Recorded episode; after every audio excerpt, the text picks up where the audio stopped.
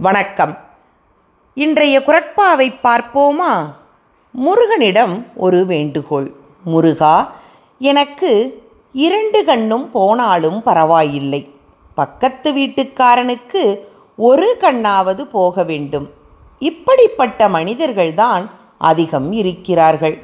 அவர்களுக்கு இப்பிறவியில் இன்பமாக வாழ வேண்டும் என்றோ மறுமையில் சொர்க்கம் செல்ல வேண்டும் என்பதோ இல்லை. அடுத்தவர்கள் மகிழ்வாக இருக்கக்கூடாது. அவ்வளவுதான். இவர்களுக்கு வள்ளுவர் சொல்வதை பார்ப்போம். அரணாக்கம் வேண்டாதான் என்பான் பிறனாக்கம் பேணாது அழுக்கறுப்பான். அரணாக்கம் வேண்டாதான் என்பான் பிறனாக்கம் பேணாது அழுக்கறுப்பான். நன்றி.